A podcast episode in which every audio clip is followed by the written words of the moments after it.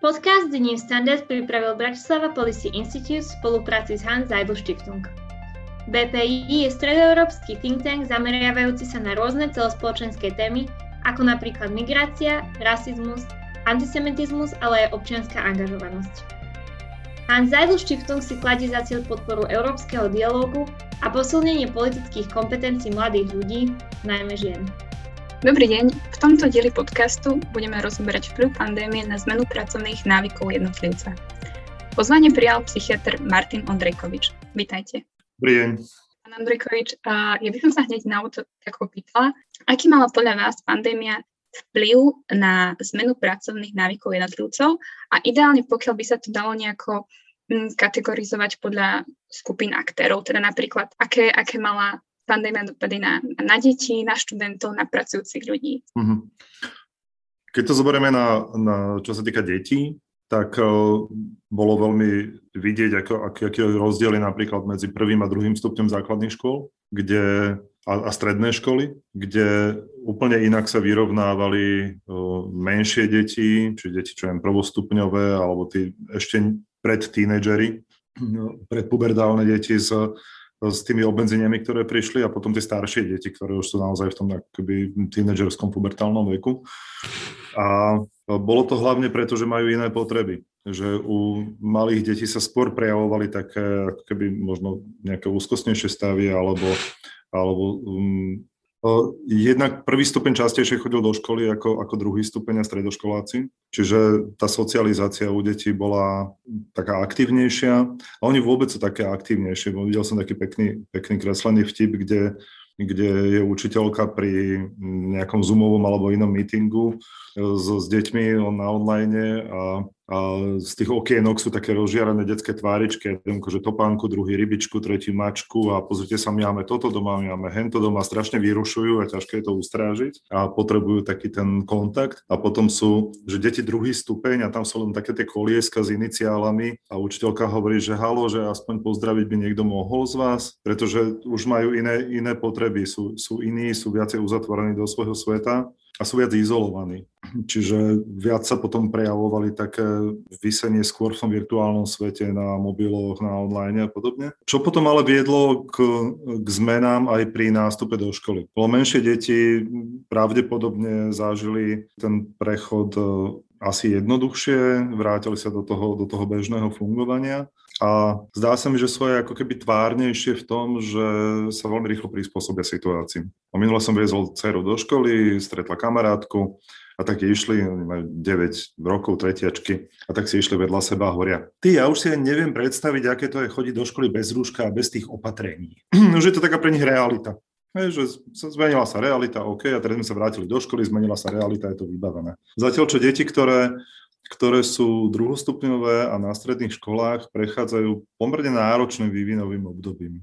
Jednak hormonálne zmeny, jednak spoločensky, jednak sa začínajú vymedzovať voči svojim rodičom. Partia rovesníkov je pre nich bola vždy pre, pre túto kategóriu vekovú detí to, čo bolo dôležité v rámci toho vymedzovania sa. Stanovujeme si nové normy, mám parťákov, mám tie skupinky ľudí, deti, ktoré chodia von a ktoré si tam a majú, môžu to aj zdieľať, že aký sú rodičia hrozný a trápny a zdieľať tú svoju hudbu alebo rôzne iné záujmy, ktoré majú spoločné. No a teraz si predstavte tieto deti, ktoré sú takmer rok zavreté s rodičmi v jednej miestnosti alebo v jednom byte. Čiže veľmi, veľmi čo som mal takú možnosť zachytiť, tak, tak mnoho detí upadlo do také ako sociálnej izolácie, opuzdrili sa naozaj v tom svojom virtuálnom svete a ten návrat bol pomerne náročný, pretože za ten rok prešli takým vývinovým skokom. To je ako keď príde dieťa po roku k babičke na prázdniny a to povie, ty si mi vyrastla. A to dieťa je úplne iné.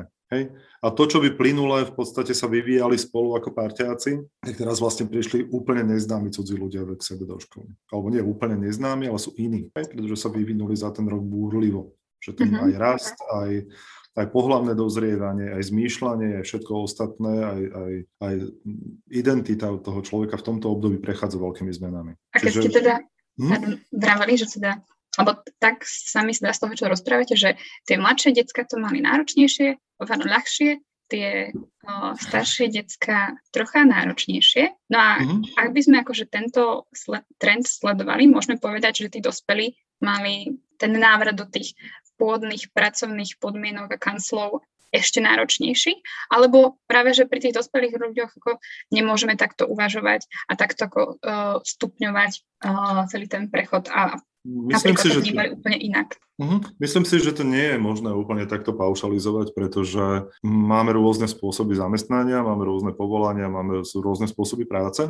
a ťažko asi porovnáme lekára na covidovom oddelení, ktorý tam slúži 16 alebo sestričku, ktorá tam slúži 24 navlečená v tom mundúre s rúškom na tvári a s človekom, ktorý podniká v gastrobistise a padá mu celý ten biznis na, na kolená, takmer bankrotuje. Hej, že to, je, to sú neporovnateľné podmienky, nech už akokoľvek povahovo by tí ľudia boli podobní, alebo vekovo, alebo čokoľvek. Čiže a zároveň ako dospelí ľudia máme už menej paušálne potreby.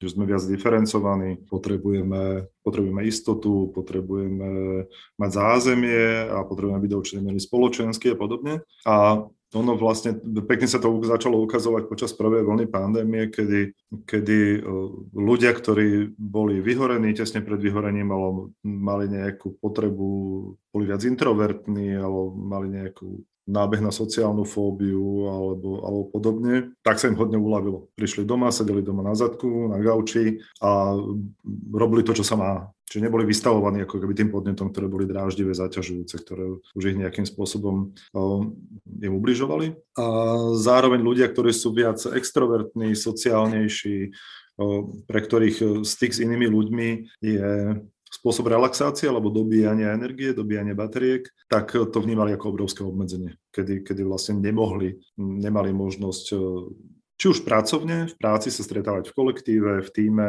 ktorí preferovali, kde mali svoje sociálne väzby a podobne, alebo, alebo pri, pri oddychu, či už, e, či už pri športe alebo akýmkoľvek inom kolektívnom vyžití. Čiže naozaj ťažko to paušalizovať. Mm, ja by som nadviazala na to, čo, čo ste teraz rozprávali k tomu vyhoreniu. Je to celkom taká téma, ktorá sa dostáva do popredia momentálne, aspoň ja mám taký pocit. Urychlila pandémia u niekoho vyhorenie, alebo práve naopak, vy ste hovorili o tom, že tí introverti, čo mali na to nábeh, tak im to pomohlo. Pozorovali ste možnosť z vašej pozície lekára nejaké také urychlenie, um, alebo teda nejaké väčšie náchylnosť na vyhorenie v tomto období, alebo, alebo skôr zlepšenie? Opäť je to asi individuálne. Ono vyhorenie je také módne slovo, keď hovoríte, že, že teraz je toho všade plno, tak teraz sa všade o tom hovorí. Pred 15 rokmi to bola depresia, každý mal depku, tak teraz sú všetci vyhorení. Ale to, čo, to, čo mi prípada, je, že že určite táto situácia neprospela nejaké rovnováhe medzi záťažou a uvoľnením, medzi, medzi pracovným vyťažením a súkromným životom, medzi, medzi vyčerpaním sa regeneráciou. Hej, keď e, spomeniem možno len napríklad prípad človeka, ktorý e, pracuje v gastrobiznise, teraz e, robí 12 alebo 16 v kuchyni, že je kuchár a do toho príde to, že teraz mu prepustia štyroch kolegov a nevie, či nepripustia jeho, lebo sa to obmedzí na rôzne zásilkové služby alebo predaj cez ulicu, čiže polka personálu ide preč.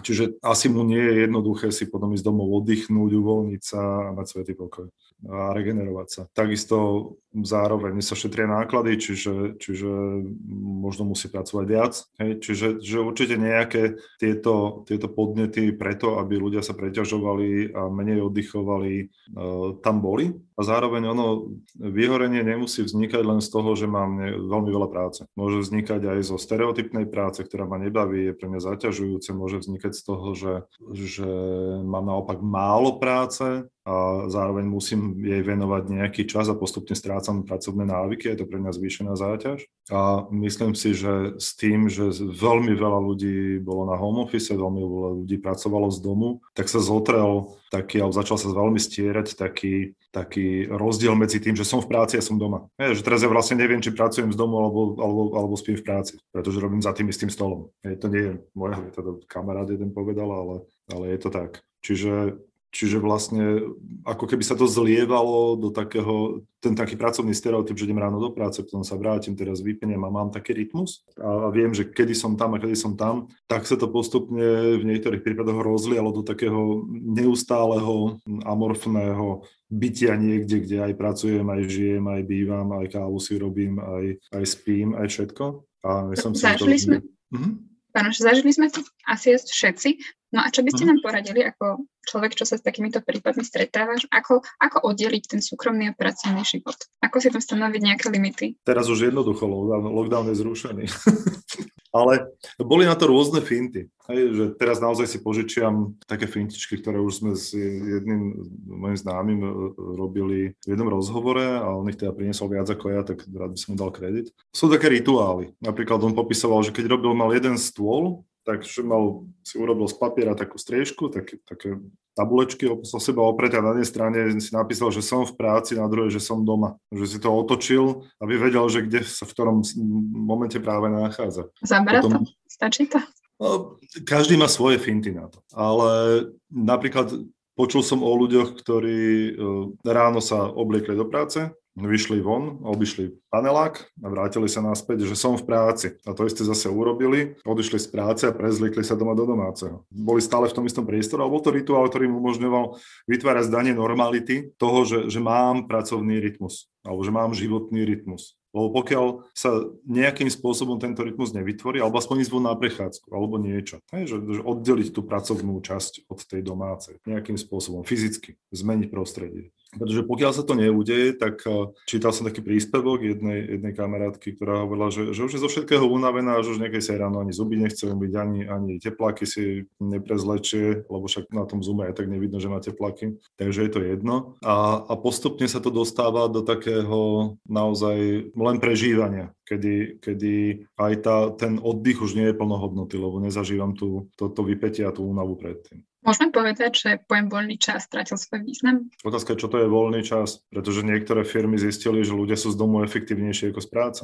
pretože nikto ich nevyrušuje, nemajú fajčiarske prestávky, nechodia na kávičku, nechodia do chillout nechodia nikam, ale o to viacej doma pracujú, aby to stihli. A naozaj poznám ľudí, ktorí boli výrazne efektívnejší doma a v podstate dlhšie pracovali v jednom záťahu ako, ako v robote. Čiže otázka je, že, že ako by sme definovali, že voľný čas. Že kde sa potom vlastne stáva, čo, čo je to voľno. Voľný čas v zmysle čas na regeneráciu. Hej, no, neviem, či strátil svoj význam, ale niekde sa možno aj vytratil časom. Pretože keď si predstavíte, že, že sú doma traja ľudia, tak ako ja som bol napríklad, manželka je v jednej miestnosti, má jeden online, ja mám druhý online a dieťa má tretí online, keďže máme spojenú obývačku s kuchyňou, tak do toho môjho mi tam občas príde dieťa sa napiť, alebo potrebuje niečo pomôcť s úlohou, do toho manželka si urobí kávu a, a vlastne permanentne je to nejaké také zliate dohromady ten rodinno-pracovný život, ktorý vlastne neskončí tým, že ja ten online skončím. Lebo potom všetci výjdeme z tých svojich miestností a pokračujeme v takom tom ďalšom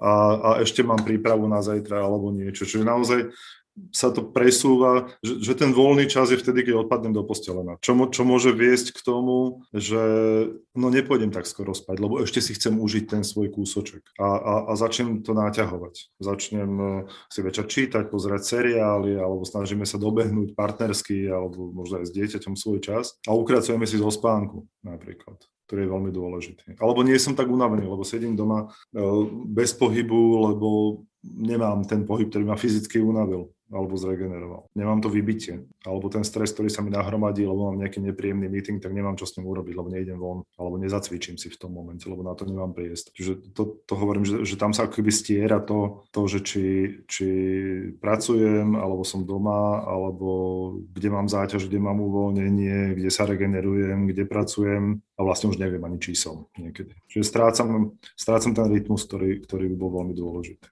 Ja by som chcela ešte sa tak trochu vrátiť k tomu, čo ste hovorili o efektivite ľudí na home office lebo aspoň z mojej vlastnej skúsenosti nie vždy, vždy to tak je, že človek je efektívnejší na tom home office, tak eh, je to kvôli tomu, že je, závisí to od nejakej osobnosti človeka, že či mu viacej vyhovuje to prostredie domáce na prasu, alebo, alebo teda, že od čoho to závisí. A možno potom taká druhá vec, um, druhá otázka doplňujúca k tomu, že veľa firiem um, vyzerá, že prejde na tieto, na tieto home office aj po pandémii. A teda, čo majú robiť tí ľudia, ktorým to nevyhovujú, ktorí nevedia byť takí efektívni, že ako, ako si tie rituály nejako vytvoriť alebo zachovať?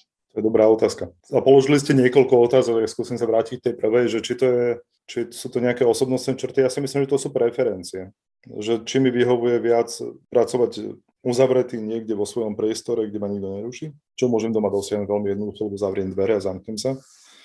Na druhej strane to nemusí vyhovovať ľuďom, ktorí potrebujú zmeniť prostredie. Pre mňa je naozaj jedno príjemnejšie, že prídem do práce a som v práci mám tam to prostredie, ktoré je pre mňa pracovné a mám tam ten kolektív ľudí, ktorý pracuje, skrátka. A nemám tie rozptýlenia, že viem, že tu mám ešte niečo nedorobené, hen tam ešte mm, tá dláška by nejako mohla, ja som chlap, mne to nevadí, ale manželke to vadí. A že sú šaty nevyvešané, že riady sú neumité, že hen tú knižku som ešte nedočítal a v podstate nikto ma tam nekontroluje, takže si môžem kedykoľvek kliknúť na internet alebo, alebo na, na seriál, alebo na film, alebo na niečo a, pozr- a rozptilovať sa do aleluja. Hej, to, čo v práci nemôžem. Zase sú ľudia, ktorí, mi vyhovuje sa naozaj uzavrieť a sústrediť sa na jednu vec a nie sú tak ľahko rozptýliť. Môže to byť, keď hovoríte o osobnosti črtách, že niekto je viac extrovertný, niekto je introvertný, niekoho motivuje práca v kolektíve, niekto sa rád je, je sám a ide sa do spoločnosti len vyžiť, alebo má len zo pár kontaktov, ktoré sú pre neho dôležité. Ja som si spomenula medzi časom, čo som sa vás pýtala a to bolo, že vlastne um, teda vplyvom pandémie niektoré firmy um, zostanú tomto mm-hmm. modeli, že ľudia pracujú z, teda na, uh, z domu. A teda otázka znie, že čo majú robiť tí ľudia, ktorým to nevyhovuje, hej, že teda toto je proste teraz nová realita, v ktorej my musíme fungovať, ale je, ja osobne napríklad um, ako človek nie som schopný byť efektívny z domu, tak čo títo ľudia, um, ako môžu nejako um, vlastne si vytvárať to prostredie na to, aby, aby mohli byť efektívni? OK, vychádzame z toho predpokladu, že si nemôžu vybrať.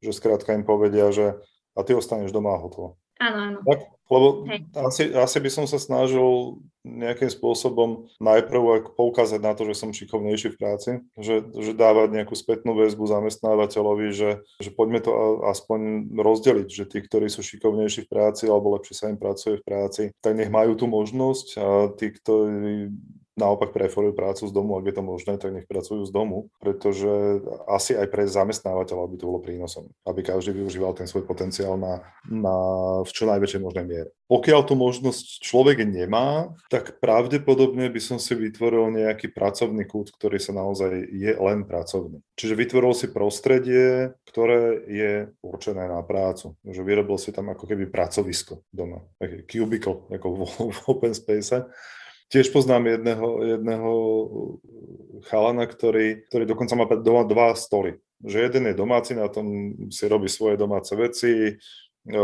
hrá sa na počítači a neviem čo všetko a tak ďalej. A potom má druhý, že to je pracovný. To si ráno presadne normálne, že idem do práce. Hej? A vie, že, že toto je jeho pracovné prostredie. Je to trošku také, vyzerá to smiešne, je to také oklamanie hlavy, zároveň môže byť veľmi nápomocné. Čiže nejaké pracovné prostredie alebo kút celý pracovný v jednej miestnosti, urobiť si tam paraván, zastrešiť si to, polepiť si tam tie veci, na ktoré som zvyknutý v práci, od, neviem, stojana na pera, cez lepky a všetko to, čo tam máme, takéto svoje pracovné prostredíčko. To, čo asi nevieme nahradiť a neviem si predstaviť, ako by to bolo práca v kolektíve, že keď niekto naozaj je zvyknutý pracovať v týme, potrebuje takú tú vonkajšiu stimuláciu toho, to, tých podnetov pracovných a toho nejakého kvasu pracovného a toho možno kreatívneho, tvorivého, alebo naopak potrebuje ten vonkajší rámec, ktorý mu povie, že dobre, teraz začínaš pracovať, teraz skončíš a má problém sa sám zmotivovať k tomu, že naozaj si ten režim vybudovať, tak tam to môže byť náročné. S kolektívom urobiť nevieme nič, s pracovným rytmom sa pracovať dá, keď si naozaj sa nejaký čas donútim ho dodržiavať a postupne si vytvorím návyk, ktorý sa mi stane vlastným. Ja by som tak nadviazala, že mm-hmm. o čo je náročnejšie uh, počas pandémie si manažovať svoj čas v porovnaní s tým predpandemickým časom. Že čo sú tie dôvody toho, že nám to tak nejde? Je, sú to nejaké chybajúce deadliny alebo nie presne stanovený pracovný čas, um, demotivácia, únava, alebo jednoducho len nie sme schopní dodržiavať vlastnú disciplínu. Áno. Všetko to. Podľa mňa všetko, čo hovoríte, je pravda, alebo môže byť pravda. Myslím si, že manažovanie vlastného času záleží od toho opätovne, v akom prostredí sa pohybujeme a ako sme, sme, zvyknutí pracovať. Je, pretože keď dlhodobo dochádzam do, do zamestnania, ktoré má jasne stanovenú pracovnú dobu a začínam, ja neviem, ako lekár o 7, na ambulancii končím o 4, tak a mám takýto stereotyp nastavený, tak je to vonkajší rámec, na ktorý som zvyknutý.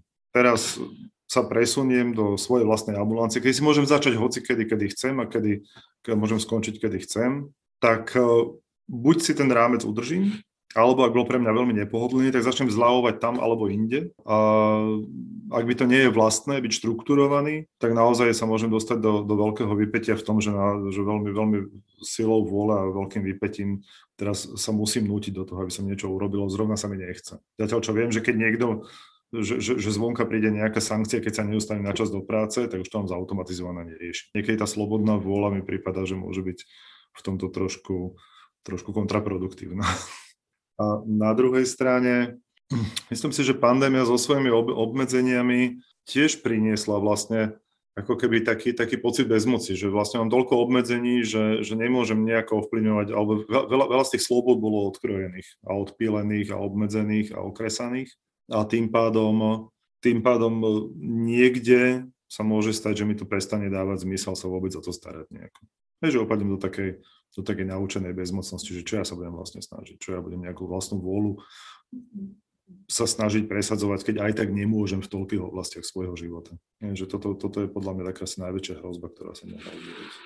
Celkom mi nahrávate na ďalšiu otázku, lebo chceli sme sa opýtať, že, že, čo, že, že akým spôsobom vplyvajú emócie na človeka, keď, na jeho prácu, pracovný výkon lebo hlavne počas pandémie podľa mňa veľa ľudí, aj takých, ktorí bežne napríklad nemajú nejaké problémy s psychickým zdravím alebo s nejakými, um, nejakom, nejakým vplyvom emócií na, na tú prácu, tak teraz sme zažívali ten pocit neistoty, strachu, možno nejakého strachu o blízkych, nejaké straty blízkych a podobne, že, že ako vo všeobecnosti vplývajú tie emócie na, na ľudí a ich pracovný výkon. Ja by som si, ja by som si požičal citát jedného môjho, môjho známeho, ktorý je človek, ktorý sa pohybuje v IT prostredí, programátorskom a podobne, že je veľmi racionálny, je to taký ten fakt, že ITčkár.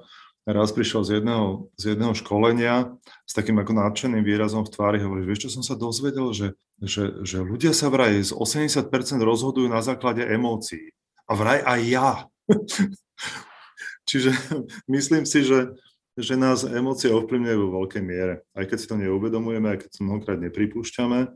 A pokiaľ niečo robím e, v pohode, e, v radostnom nastavení, s dobrým pocitom zo života a s takou nejakou ľahkosťou v duši, tak mi to aj lepšie ide od ruky. Pokiaľ mám niekde na pozadí úzkosť, strach o to, že čo sa stane zajtra, či budem mať prácu, že či budem mať, e, čím nakrmiť rodinu, či budem mať splatiť hypotéku, že či mi môj biznis pôjde tak, ako ide, alebo že či tie úspory vydržia do konca toho, čo neviem, či niekedy skončí, alebo sa bojím o svojich rodičov, ktorí majú cez 80 a dostanú sa do styku s kýmkoľvek, či už sú vyhradené hodiny v supermarkete alebo nie sú, tak e, je to niečo veľmi rušivé a zároveň e, to nepomáha sústredeniu sa pretože tie obavy v tej hlave skrátka sú a tá fyzická tá emočná nepohoda ma zamestnáva znižuje mi pracovný výkon a hlavne ma vyčerpáva, čiže mi opätovne znemožňuje sa uvoľniť a oddychnúť si v tom priestore, ktorý si aj možno na to vytvoril. Ľudská teda spomínala o, tie mnohé negatívne um, dôsledky pandémie na naše emočné zdravie, teda že cítime strach, neistotu, frustráciu, ale ešte okrem toho nemôžeme vykonávať činnosti, ktoré nám doteraz bežne prinášali radosť. Napríklad sa nemôžeme stretovať s kamarátmi známymi. Je vôbec možné teoreticky, aby človek ako spoločenská bytosť dosiahol pocit šťastia, keď sa s ľuďmi nemôže stretnúť? Dokonca nielen, že um, to nebolo vítané, aby sa stretával, ale častokrát bola v tých najhorších obdobiach vzájomná prítomnosť vnímaná ako hrozba. Či to je možné, to je taká otázka, a je možné, že to je možné. Hej, sú zenoví mnísi, ktorí sú v jaskyni niekde a meditujú celý život a dosiahnu osvietenie a pocit všeho, všeho míra a šťastia. Čiže možné to určite je. A sú ľudia určite, ktorí preferujú samotu. A sú pri tom úplne dokonale šťastní. Čiže to, že sme sociálne bytosti, že sme spoločenské bytosti, sa vzťahuje na určitú časť populácie, ale určite nie na každého jedinca, ktorý existuje. A ťažko to zobrať paušálne, ale je asi z veľkej časti väčšina ľudí potrebuje ľudský kontakt na to, aby zažívala pocit spokojnosti, a či už vo väčšej alebo menšej miere, závisí od preferencií. Ako tento nedostatočný uh, pocit alebo nedostatočné no, sociálne vyžitie nejako kompenzovať u tých jednotlivcov, ktorí ho potrebujú? To čo, to, čo sa dá, podľa mňa je spojené s, možno aj so zmenami, možno aj pracovnými zmenami keď sa strašne veľa vecí sa presunulo do online a naozaj, keďže všetky možné spoločnosti, e, sa, ktoré poskytujú online služby a možnosti rôznych uh, stretnutí, čoraz viac podporujú skupinové interakcie, tak naozaj sa dá pripojiť cez webkameru, ktorú má každý notebook už v súčasnosti, alebo mobil, alebo tablet, alebo akékoľvek iné zariadenie, pokiaľ ho nemáme spred roku 92.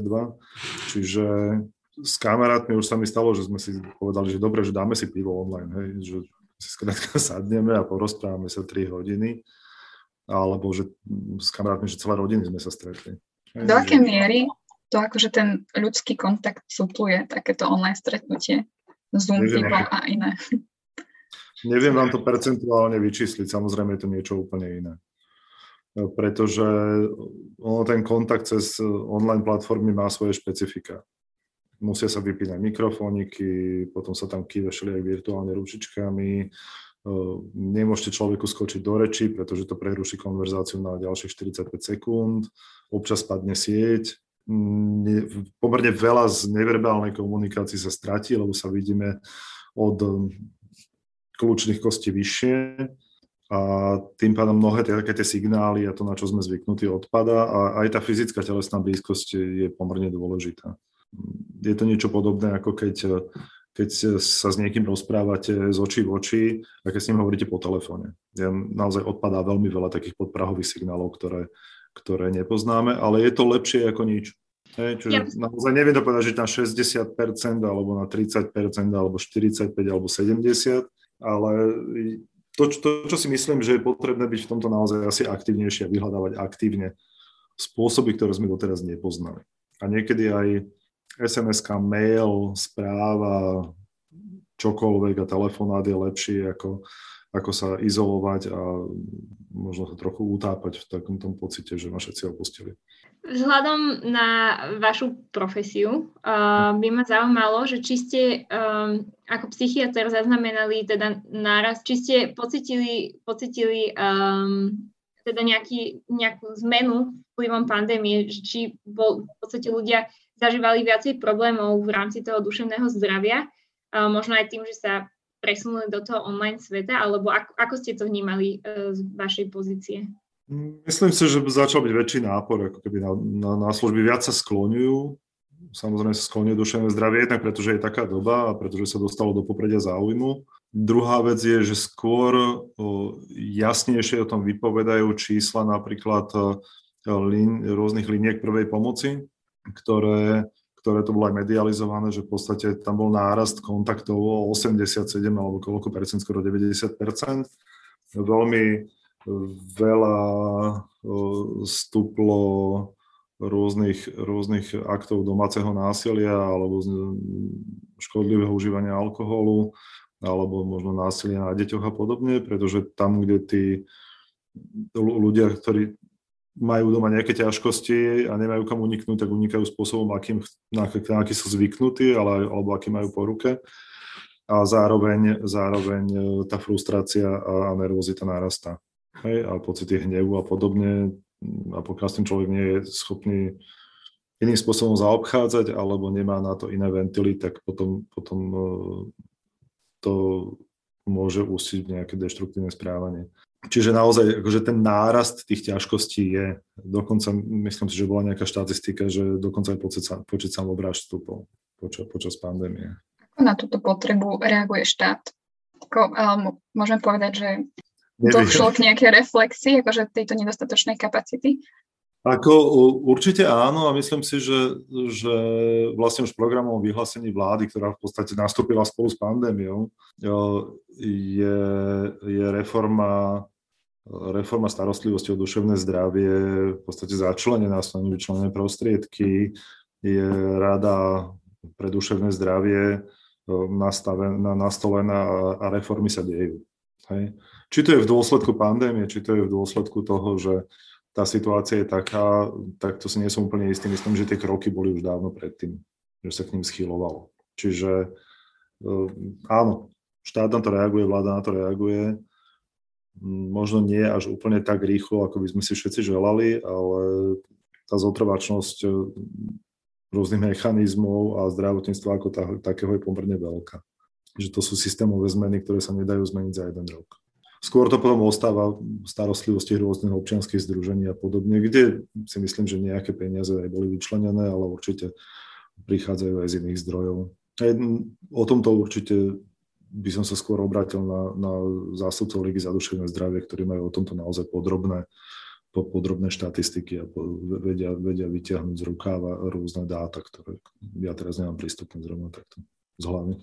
Možno by som teraz tak viacej zamerala na toho jednotlivca, teda uh, samozrejme, že štát asi nie je ani schopný pokryť všetky tie potreby, ktoré, ktoré ľudia v tejto oblasti môžu mať, ale môžeme si teda pomáhať ako ľudia. Je nejaký spôsob, že keď vidíme vyslovene my ako jednotlivci, že niekto má problém v rámci toho duševného zdravia alebo zažíva teda hlavne teraz počas tej pandémie možno nejaké násilie alebo tak, že čo, čo môže taký bežný človek robiť, ja neviem, vidím, že suseda sa má zle alebo, alebo už ktokoľvek, že čo, čo, čo by ste odporúčili takému človeku, keď, ktorý chce nejakým spôsobom pomôcť, ale nevie ako. Myslím, úplne ten základná vec je taký nevtieravý záujem. Že prejaviť záujem, čo sa deje, ako sa máš, vyzerá, že to máš ťažké, Mm, a skôr, než dávať rýchle rady a nachádzať rýchle riešenia, tak možno len počúvať. Že naozaj, aby, aby, aby, aby sme mali možnosť ako pochopiť toho druhého, lebo veľakrát stačí naozaj len porozprávať sa alebo, alebo nájsť niekoho, kto ma vypočuje. A to je jedna vec. Druhá vec je možno nejaká podpora v tom, aby pokiaľ to naozaj sa deje niečo vážne, alebo pokiaľ to tak vyzerá, že, že, že sa ten človek naozaj nemá veľmi dobre, tak ho podporiť v tom, aby vyhľadal pomoc, či už na, na rôznych linkách prvej pomoci, čo sa týka duševného zdravia, alebo potom naozaj vyhľadať pomoc odborníka. Um, tak ďakujeme pekne za váš čas a za vaše úprimné odpovede a rady a tipy. A možno aj tento rozhovor uh, podnetil niektorých ľudí v tom, aby sme tabuizovali otázku duševného zdravia a naozaj sa vnímali ako komplex, komplexné bytosti, kde je všetko prepojené. Ďakujeme pekne, dovidenia. A ja ďakujem. Dovidenia, pekný deň.